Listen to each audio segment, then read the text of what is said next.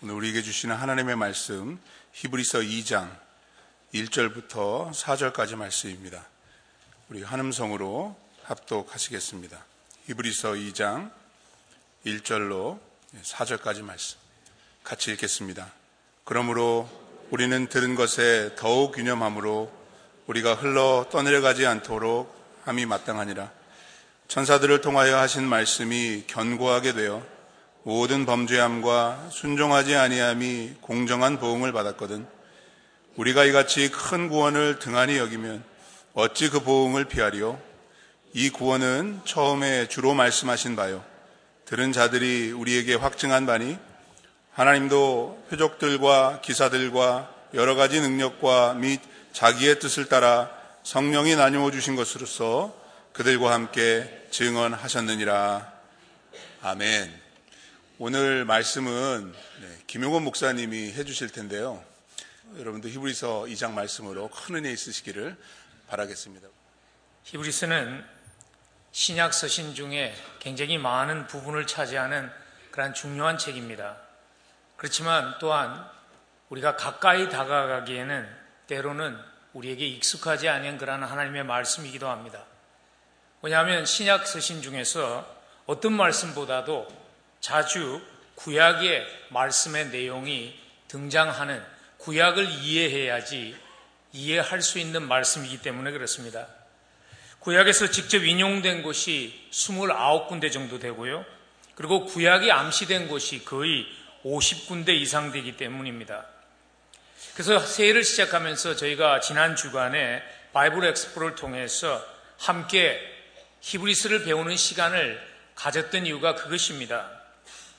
신약 말씀을 통해서 구약의 말씀을 바로 이해하기 위한 것이었죠. 예를 들자면 구약 시대에 그렇게 소중하게 느꼈던 그렇게 소중하게 보았던 안식일이나 또는 음식법이 오늘 살아가는 그리스도인인 우리에게 어떤 의미가 있는가? 구약과 신약은 어떤 관계가 있는가? 하는 그러한 우리의 의문점을 지난 한 주간 풀 수 있는 그러한 시간이었습니다. 이번 주부터는 이제 4주 동안 매일 히브리서 말씀을 한 절씩 한 절씩 함께 묵상하는 그러한 시간을 가지려고 합니다. 지난주에는 저희들이 히브리서의 큰 숲을 보는 시간을 가졌다면 앞으로 4주간은 히브리서 속에 담긴 나무 하나를 바라보며 그러한 한절 한절 말씀이 우리에게 주시는 그 메시지를 듣는 그러한 시간이 되면 좋겠습니다. 히브리스가 결코 우리에게 그렇게 쉽고 익숙한 말씀은 아니지만 이 시대를 살아가는 우리들에게는 꼭 필요한 말씀입니다. 왜냐하면 히브리스가 기록된 배경이 고난당하는 그래서 믿음이 흔들리고 있는 그러한 초대교회의 그리스도인들에게 쓰셨기 때문입니다. 히브리스가 기록되었을 때 거의 기원 후 한 60년경이라고 믿는데요. 그 당시에 기독교인들은 신앙 때문에 집을 뺏기기도 하고 조롱당하기도 하고 옥에 갇히기도 했습니다. 그래서 그들 가운데서 받은 은혜를 저버리고 다시 옛날의 모습으로 유대교로 돌아가도록 유혹과 핍박을 받으며 그 문제를 가지고 고민하는 그러한 성도들이 있을 때 주어진 말씀이기 때문에 오늘을 살아가는 우리에게 꼭 필요한 말씀이기도 합니다. 우리가 살고 있는 이 세상에서 우리가 받는 믿음을 위협하는 그러한 모습은 다를지 모르지만 이 시대에도 믿음이 사방에서 공격을 받고 있다는 것은 아마 우리 모두가 피부로 느끼고 있을 것입니다. 성경 말씀이 시대적으로 뒤진다. 요즘 같이 그러한 과학 시대에 성경 말씀은 시대적으로 뒤진다는 말을 공공연히 할 수 있는 기독교를 조롱하는 학자들이 많은 그렇게 공격당하는 시대에 우리가 삽니다. 하나님의 말씀대로 살지 않아도 세상에서 너무 잘 나가는 사람이 많은 세상. 오히려 어떻게 보면 성경적으로 살면 너무 막혔다고 자기들만 잘난 척 한다고 세상에서 비웃음거리가 되는 그러한 시대에 우리가 살고 있기 때문에 믿음으로 과연 살아갈 가치가 있을까? 그러한 고민을 하는 사람들이 많이 있고요. 또한 불행하게도 이미 신앙을 저버리고 세상의 흐름에 맞추어서 살아가는 사람들이 많아지고 있는 시대가 우리가 살고 있는 현 주소입니다. 그래서 거의 2000년 전에 기록된 하나님의 말씀이지만은 히브리스가 이 시대를 살아가는 우리에게 꼭 필요한 말씀인 이유가 그것입니다. 혹시 이 자리에는 신앙 때문에 직장에서 학교에서 공경을 받는 분들은 계시지 않는지요? 신앙 때문에 어려움을 지나가면서 과연 이렇게 믿을 가치가 있는 것인가 하는 갈등과 싸우는 분들은 혹시 이 자리에 계시지 않는가요? 오늘 이 말씀이 히브리서의 말씀이 우리가 꼭 들어야 할 말씀입니다. 그래서 저는 히브리서 묵상의 첫 주간을 함께 열면서 한 가지 질문을 던지며 시작하려고 그럽니다. 왜 믿음으로 살아가는 과정에 대한 갈등이 생기는 것일까 하는 질문을 함께 한번 생각하면서 말씀을 열려고 그럽니다. 제가 이 질문에 답을 찾는 과정에서 저의 마음에 계속 떠오르는 한 모습으로 살아가는 부류의 사람들이 있었습니다. 종종 우리가 매스컴에서 듣고 접하는 그러한 사람들입니다. 이름은 다 다르고요. 지역적 배경과 문화적 배경도 다르지만 동일한 모습으로 살아가는 사람들의 얘기가 종종 우리에게 매스컴을 통해서 다가옵니다. 어떤 사람들인가 하면요. 많은 것을 가졌지만, 많은 소유를 가졌지만, 그것을 사용하지 않고 가난하게 거리에서 구걸을 하면서 사는 그런 사람들의 얘기입니다. 얼마 전에도 베이루트에서 홈리트로 살다가 홈리스로 살다가 세상을 떠난 파티마 오스만이라는 여인에 대한 얘기가 매스컴에 나온 적이 있습니다.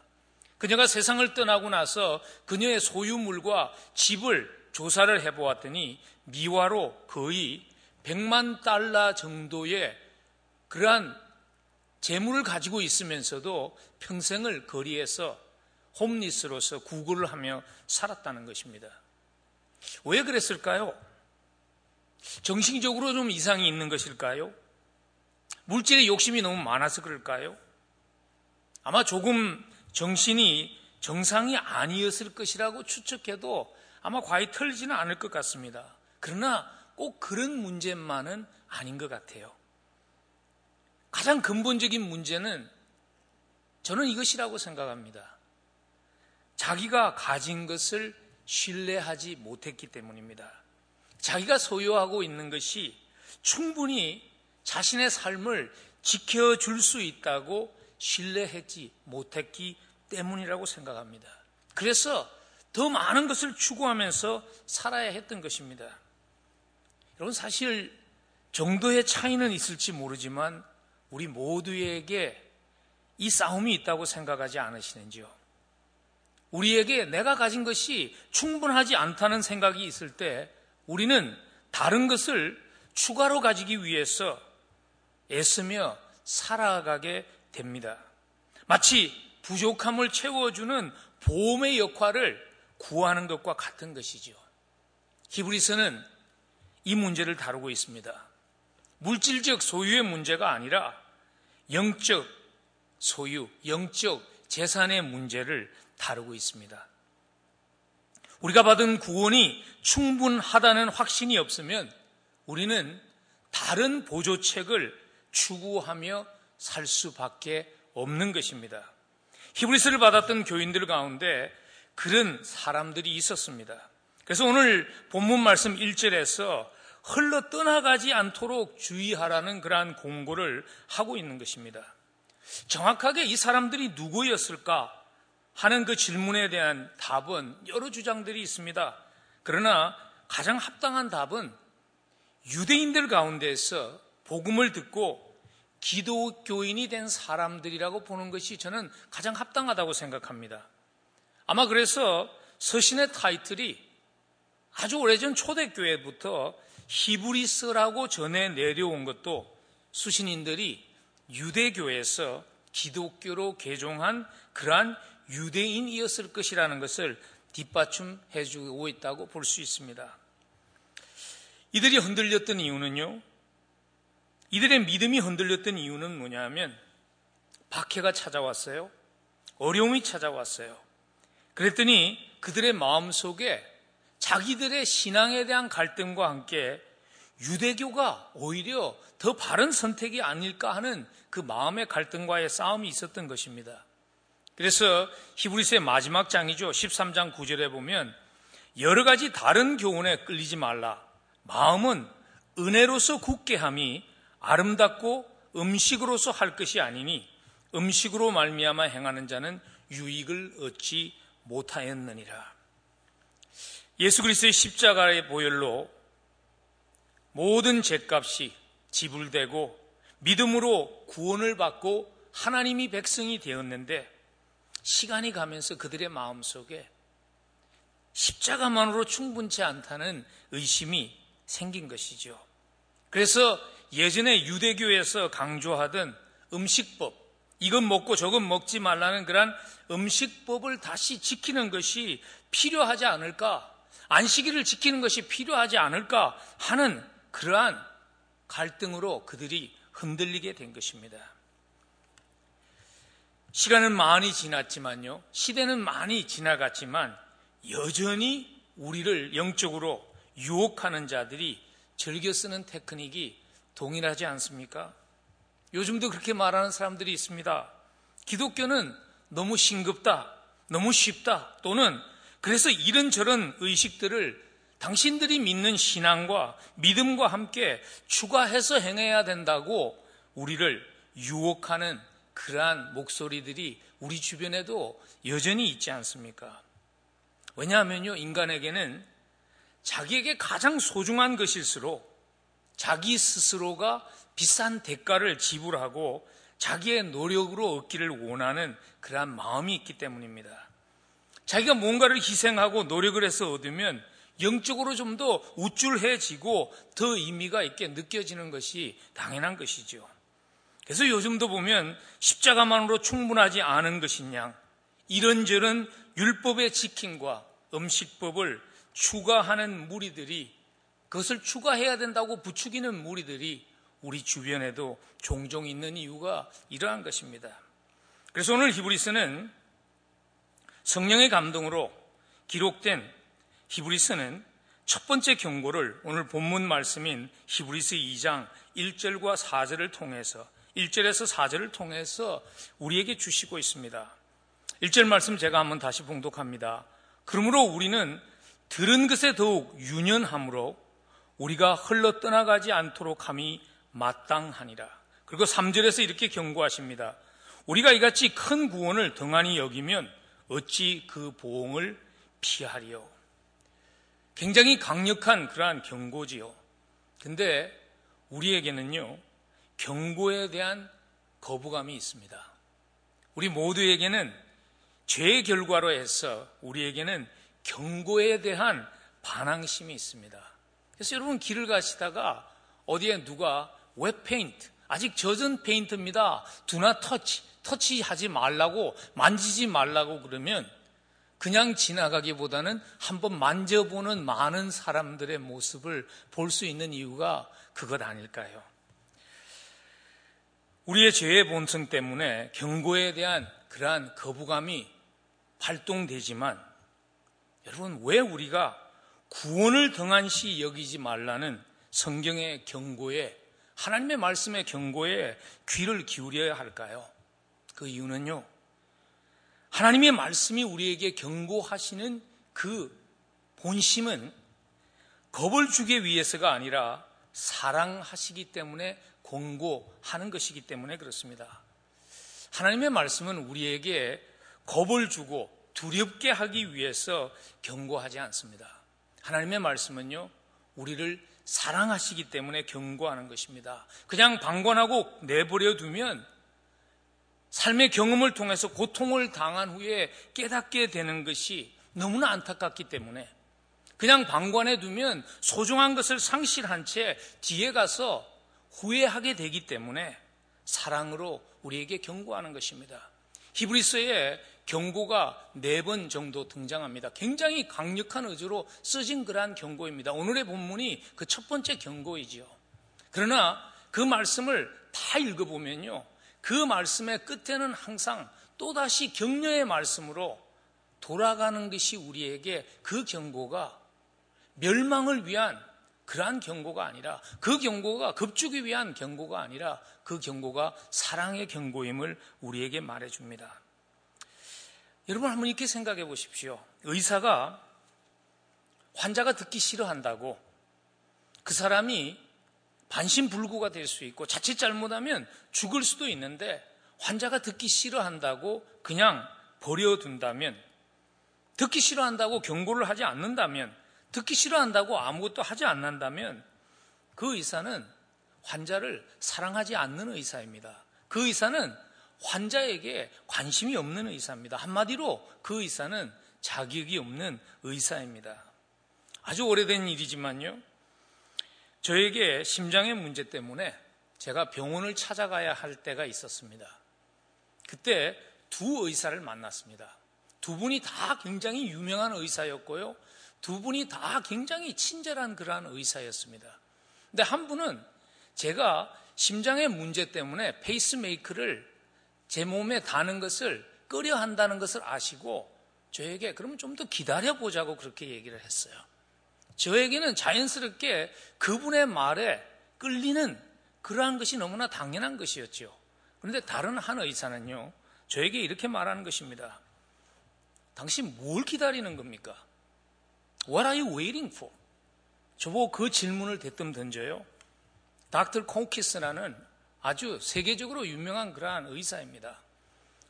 심장병이 있는 사람들이 페이스메이커를 언제 달아야 하는가 하는 그 캐테고리를 결정한 그러한 아주 유명한 학계에서 인정받는 의사였어요. 그분이 저에게 던진 질문이 이것입니다. 당신 뭘 기다립니까? 당신 그렇게 살면 죽지 않습니다. 당신과 같은 사람들이 거의 심장마비로 반신불구가 되어서 평생을 살게 되는데 당신 뭘 기다립니까? 그 경고가 저에게는 사랑의 말로 들렸습니다. 그래서 제가 10여 년 전에 그 수술을 받았고요. 아직도 닥터 코킨스가 저의 심장 전문의인 이유가 뭐냐면 그분의 경고가 사랑의 경고였기 때문입니다. 경고를 받아들이지 못하고 믿음이 흔들려서 세상에 강한 물결에 흘러간다고 우리가 구원을 상실하는 것은 아닙니다. 한번 구원을 받으면 우리가 받은 구원은 잃어버릴 수 없습니다.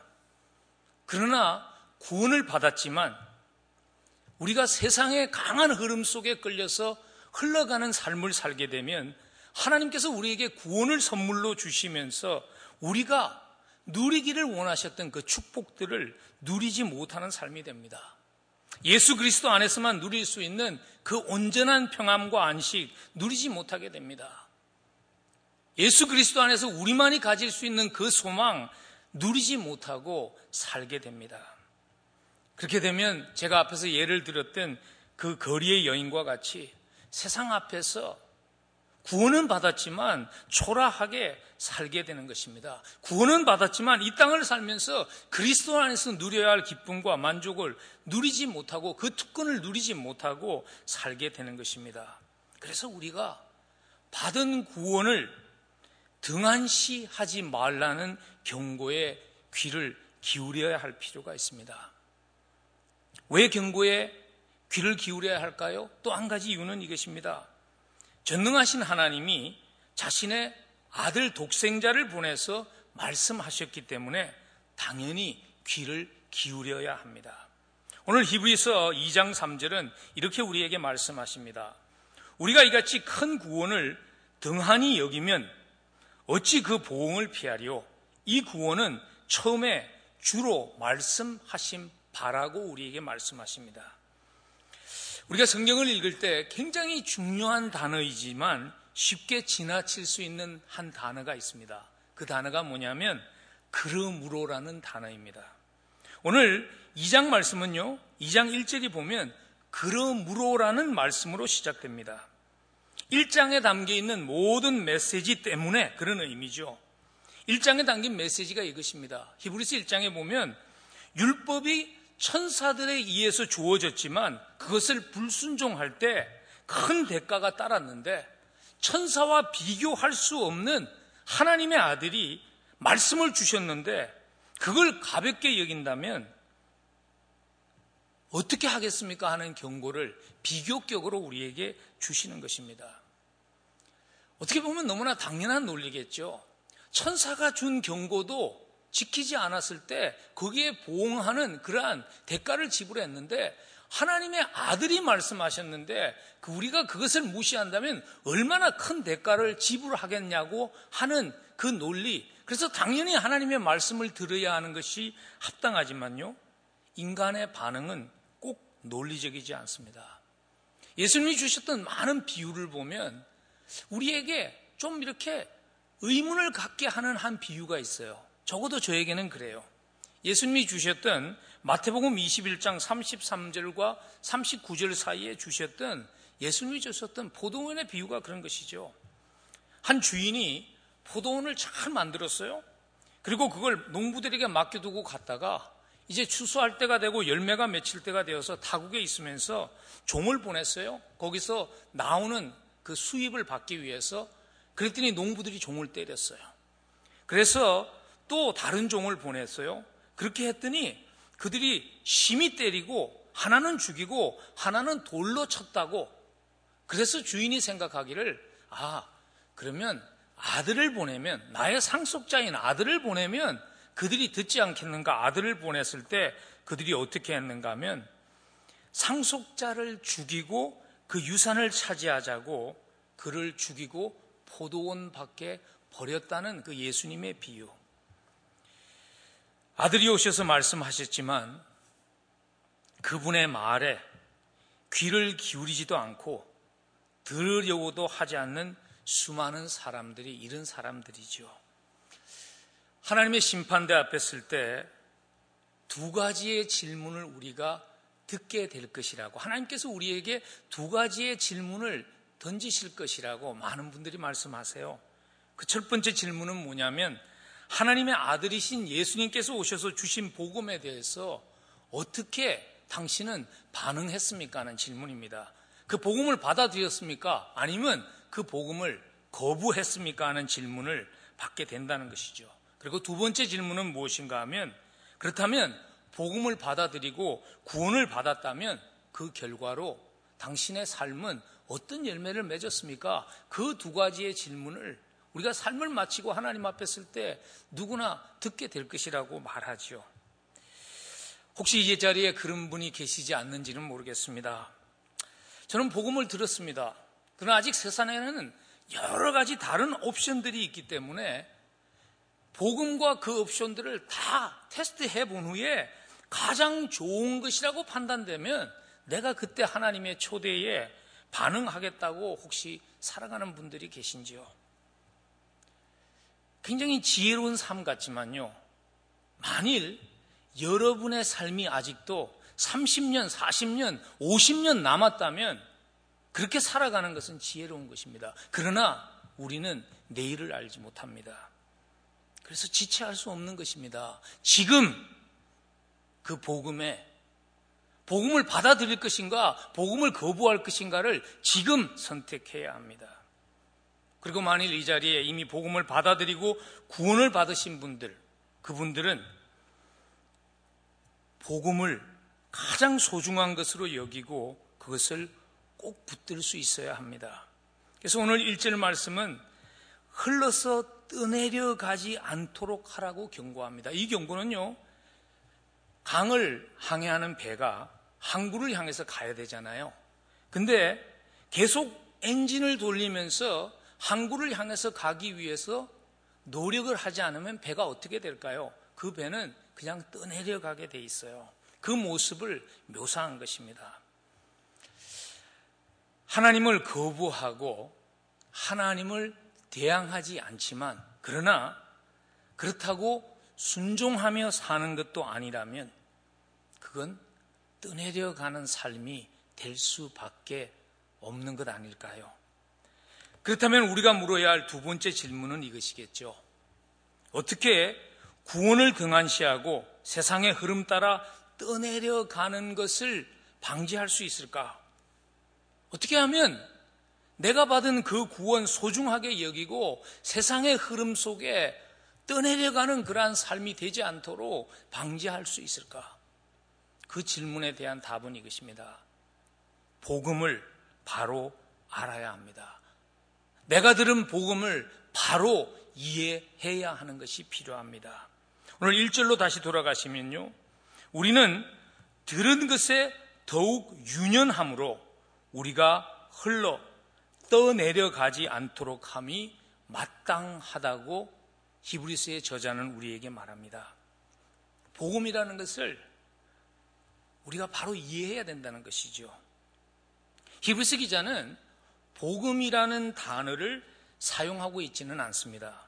그는 오늘 우리가 들은 것이라고 복음을 말하고 있지만 그것은 복음을 의지하는 것이죠. 우리가 들은 것이 무엇인가를 히브리스 1장 2절에서 이렇게 요약을 합니다.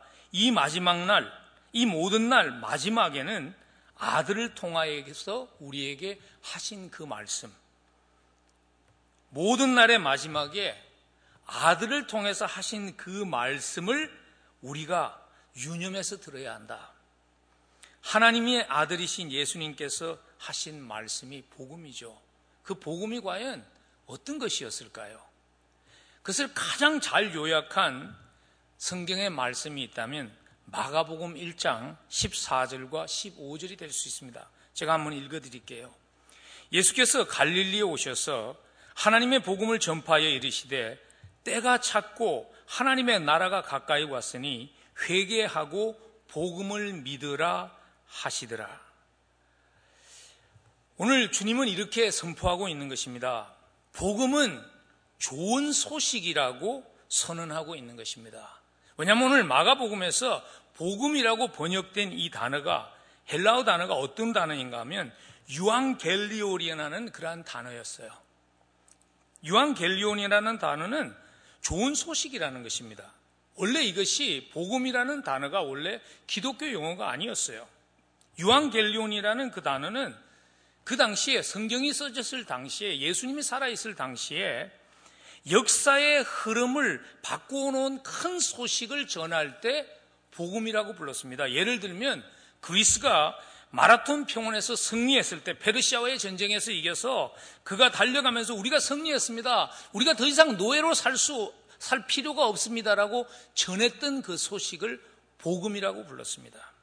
그래서 로마 황제의 비문에도 보면 한 황제의 시기가 시작될 때 가이사 아구스도 복음의 시작이라 그의 탄생과 저기를 알리는 그 소식을 복음이라는 단어로 사용한 것입니다. 근데 예수님께서 그 단어를 쓰신 거예요. 왜냐하면 복음은 우리의 인생의 흐름을 바꾸어 놓을 수 있는 세상의 흐름을 바꾸어 놓을 수 있는 좋은 소식이기 때문입니다. 여러분 복음이 좋은 소식이라는 것을 아는 것이 왜 중요할까요? 저는 팀 켈러 목사님이 너무나 명확한 답을 해주셨다고 생각합니다. 그것은 무엇인가 하면 다른 종교와 기독교를 구분 짓기 때문이라고. 다른 종교는 소식이 아니라는 것이죠. 다른 종교는 어드바이스입니다. 조언입니다. 이렇게 살아야지 신을 만족시킬 수 있습니다. 이렇게 살아야지 신 앞에 설 자격이 있습니다 하는 그러한 조언을 어드바이즈를 주는 것입니다. 근데 복음은 소식입니다. 일이 이루어진 일을 알리는 소식입니다. 예수님의 사심과 죽으심이 역사적으로 일어났습니다. 그분의 죽음과 부활 때문에 당신이 하나님의 나라에 갈 수 있는 길이 열렸습니다라고 알리는 좋은 소식이 복음입니다. 그래서 오늘 본문에도 보면 마가복음 1장에도 보면요. 하나님의 나라가 가까이 왔으니 하나님의 나라가 가까이 왔다는 그 말은 결국 왕이 오셨다는 것입니다. 그러므로 복음은 무엇인가 하면 진정한 왕이 오셨다는 것입니다. 그러면서 곧 이어서 이렇게 말씀하시죠. 회개하고 그 복음을 믿으라고.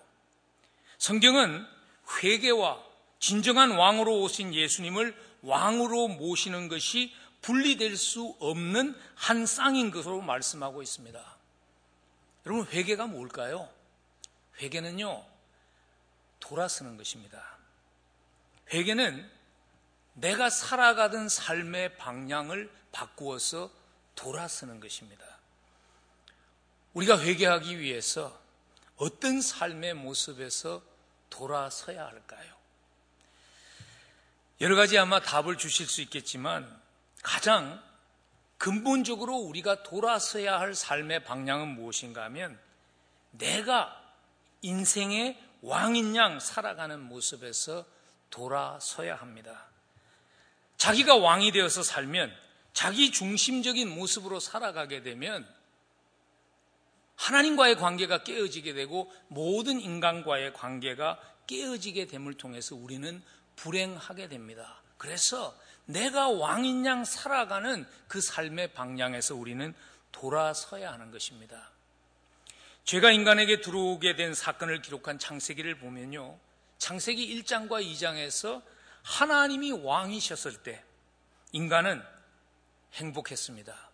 그러나 3장에서 인간이 왕이 되기로 결정했을 때 하나님과의 관계가 깨어졌고 그 결과로 인간 사이의 관계가 깨어졌습니다. 그래서 인간이 불행하게 된 것이죠. 여러분은 왜 전쟁이 있다고 생각하십니까? 왜 인종차별이 일어난다고 생각하십니까? 왜 계급투쟁이 있고 가정 파괴가 일어나는 것일까요? 그것은요, 스스로가 왕이 되려고 하기 때문에 일어나는 것입니다.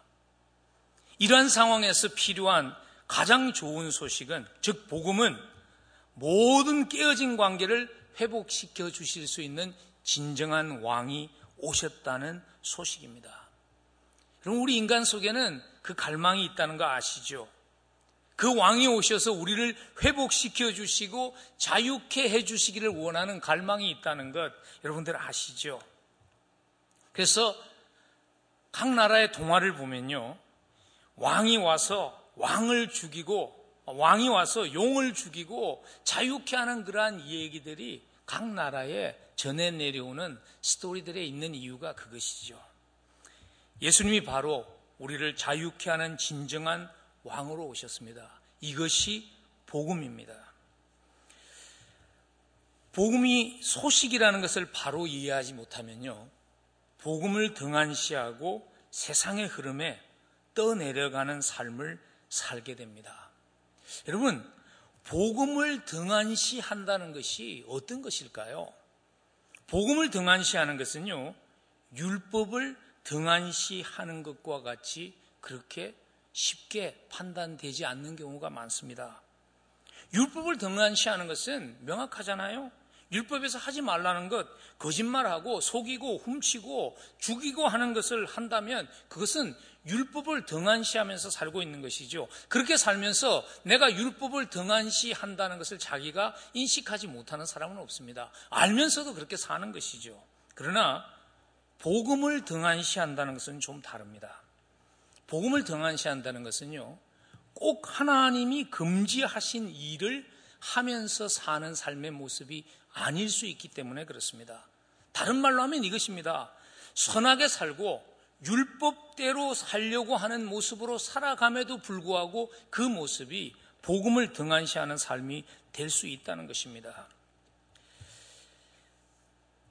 그래서 복음을 등한시하게 되면 내가 죄 사함을 위해서 나에게도 십자가가 필요하다는 것을 인정하지 않는 것은 아닙니다. 그럼에도 불구하고 나는 다른 사람보다는 조금 덜 필요하다는 함정에 빠지게 됩니다. 이 함정에 빠지면요, 어떤 결과가 꼭 따라오는가 하면 내가 하나님을 위해서 무엇인가를 하고 살았는데 하나님께서 내가 원하는 것을 해주지 않으면 하나님을 향한 분노에 빠지게 되고 하나님으로부터 멀리 떠내려가는 그러한 삶이 될 수 있다는 것입니다. 어쩌면 히브리서를 받았던 교인들 가운데 지금 다시 다른 방향으로 흘러가는 그 자리에 서게 된 이유가 자기들이 신앙을 위해서 그렇게 희생하고 집도 뺏기고 다 했는데 돌아오는 결과가 이것인가 하는 하나님을 향한 섭섭함이었을 수도 있다는 그런 추측을 저는 해봅니다. 여러분, 그래서 내가 복음을, 내가 복음을 등한시하는 삶을 살고 있는 것이 아닌가 하는 그 질문을 자기에게 물을 때, 우리 자신에게 물어야 할 질문은요, 그래서 내가 선하게 살고 있는가 하는 질문이 아닙니다. 그 질문이 중요하지 않다는 게 아니에요. 그 질문 중요하죠. 왜냐하면 구원을 받았다면, 복음을 받아들였다면, 결과적으로 열려야 하는 열매가 선한 삶이죠. 그러나 내가 혹시 복음을 등한시하고 살고 있는 것은 아닌가 하는 질문을 할 때 우리가 물어야 할 핵심적인 질문은 이것입니다. 나는 내가 그 어떤 사람보다도 십자가가 필요한 죄인이라는 것을 인정하며 그런 죄인을 위해서 그리스도가 십자가에서 죄값을 지불해 주셨다는 그 십자가의 감격을 안고 나는 살아가고 있는가 하는 질문이 우리가 우리에게 물어야 할 나는 복음을 등한시하고 살고 있는가 구원을 등한시하면서 살고 있는가 하는 그 질문을 물을 때 그 점검을 할 때 우리가 물어야 할 질문이라는 것입니다. 복음을 바로 알고 살아가면요. 그래서 구원받음에 감격을 안고 살아갈 수 있다면 우리의 삶 속에 이해할 수 없는 고난이 찾아왔을 때에도 우리는 십자가를 통해서 감당할 수 있는 능력을 공급받게 될 것입니다. 히브리서 12장 28절은 그래서 이렇게 말씀하십니다. 그러므로 우리가 흔들리지 않는 나라를 받았은즉 은혜를 받자 이로 말미암아 경건함과 두려움으로 하나님을 기쁘시게 섬기자고 오늘 히브리서는 우리에게 말합니다. 여러분 이 자리에 요즘 삶의 어려운 과정을 지나가는 분들이 혹시 계시죠? 혹시 여러분들의 마음에 내가 믿음으로 살려고 하는 것이 과연 무슨 의미가 있는가 하는 의문과 싸우는 그러한 분들도 계시지요. 또는 내가 얼마나 더 버틸 수 있을까 하며 염려하는 그러한 분들도 계시지요. 히브리스는 우리에게 이렇게 답하고 있습니다. 내가 하나님의 손을 붙잡고 있는 것이 아니라는 것입니다. 하나님이 우리의 손을 붙잡고 있다는 것입니다. 그래서 그 붙잡고 있는 손이 하나님께서 결코 그 손을 놓지 않는다는 것이죠. 그래서 히브리서 13장 5절에 보면 그가 친히 말씀하시기를 내가 결코 너희를 버리지 아니하고 너희를 떠나지 아니하리라 하셨다고 그 약속을 말씀하는 이유가 이것입니다. 여러분 믿음으로 살아가는 삶을 결코 헛되게 하시지 않겠다고 우리에게 오늘 말씀하십니다. 이 주제에 대해서 할 말이 참 많지만요. 영화를 보면서 결론을 먼저 봐버리면 김이 빠지기 때문에 그것은 다시 우리가 후반부에 갔을 때 좀 더 생각하기로 하고 오늘 본문으로 다시 돌아가면 다시 돌아가서 우리가 물었던 그 질문 어떻게 복음을 붙잡고 놓치지 않을 수 있을까 하는 그 질문으로 돌아가서 두 번째 답을 여러분과 나누면서 말씀을 마무리 짓기를 원합니다. 그 답은 이것입니다. 예수 그리스도만으로 만족할 수 있어야 합니다. 여러분 히브리서의 주제는요. 그리스도의 탁월성입니다. 1장부터 4장까지는 그리스도의 인격의 탁월성, 5장부터 10절까지는 제사장으로서의 탁월성, 11에서 13절까지는 11장에서 13장까지는 그리스도의 삶의 탁월성. 히브리스가 계속해서 그리스도의 탁월성을 강조하고 있는 이유는 무엇인가 하면 그분보다 더 소중한 분은 없다는 것입니다. 왜냐하면 이 확신이 있어야지 우리가 믿음으로 살아가는 여정을 감당할 수 있기 때문입니다. 왜냐하면 그리스도인의 삶에는요, 기다림이 있기 때문에 예수 그리스도가 가장 소중한 분이다. 그분만으로 만족할 수 없으면 우리는 임의와 장차라는 그 시간대 안에서 살아가면서 기다림의 시간을 감당할 수 없기 때문입니다. 히브리스가 강조하는 그리스도인의 삶의 방식은 기다림입니다. 히브리스가 말하는 기다림은요, 그냥 서서 기다리는 그러한 기다림은 아니죠. 복음을 붙잡고 그것을 살아내기 위해서 끈기로 인내하는 그것이 히브리스가 우리에게 말하는 기다림이죠. 그래서 히브리스 저자가 우리에게 믿음의 모델로 제시하는 모든 믿음의 선배들의 삶을 보면 기다림을 믿음으로 감당한 모습들이 있었습니다. 아브라함이 그랬죠. 오랜 세월을 기다려야 했죠.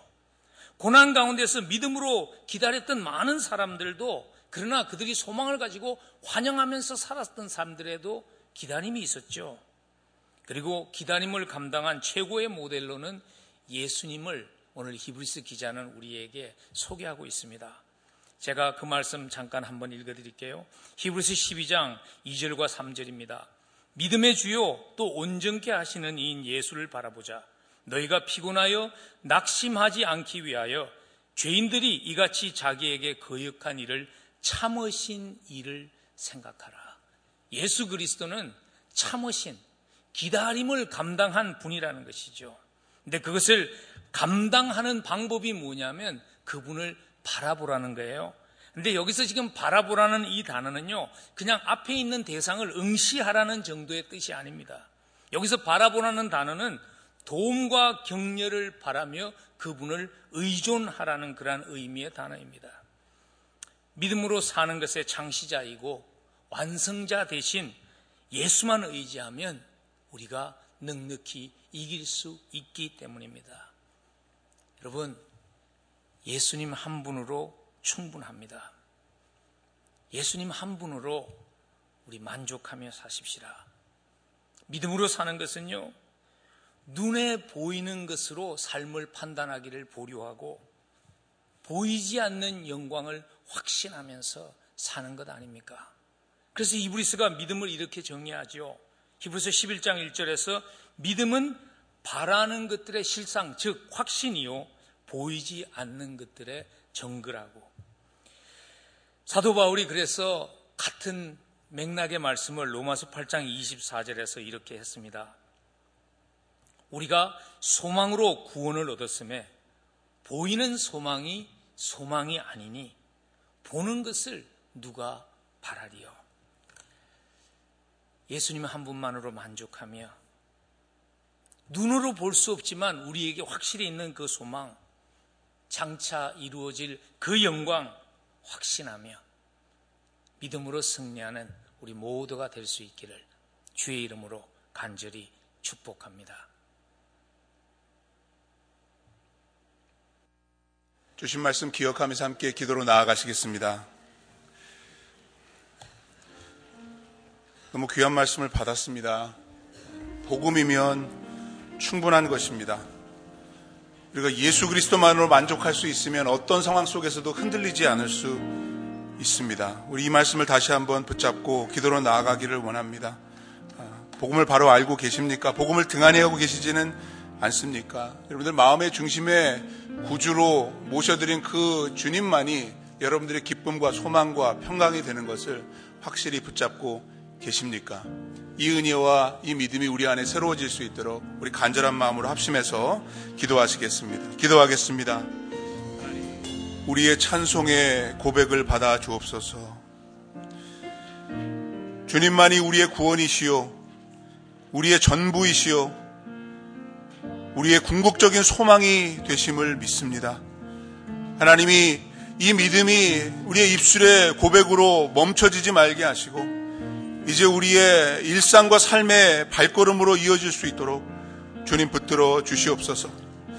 세상에 한눈 팔지 말게 하시고 오직 예수 그리스도만을 바라보며 우리의 시선과 우리의 초점을 온전히 주님께 고정하고 한 걸음 한 걸음 주님 가신 그 길을 묵묵히 기다리며 정진하며 따라가는 이 한 주간 우리의 삶이 될 수 있도록 주님 도와 주시옵소서. 복음이면 충분한 예수님 한 분이면 만족할 수 있는 참된 그리스도인의 삶을 살아드릴 수 있도록 주님 도와 주시옵소서. 이제는 우리의 구원이요 전부가 되시는 우리 주 예수 그리스도의 한량없는 은혜와 그 아들을 십자가에 못 박으시기까지 우리를 사랑하신 하나님의 그 한량없는 그 사랑과 그 은혜 그 사랑을 알게 하시며 오늘도 예수를 바라보고 예수 위에 살기로 다짐하며 결단할 수 있도록 도우시는 성령 하나님의 역사하심이 오늘 이 말씀을 붙잡고 믿음으로 살겠습니다. 이 한 주간도 믿음의 경주를 달려가겠습니다. 고백하며 나아가는 모든 열리문교회 성도들 머리머리 위에 이제로부터 항상 영원토록 함께 없으기만을 간절히 축원하옵나이다. 아멘.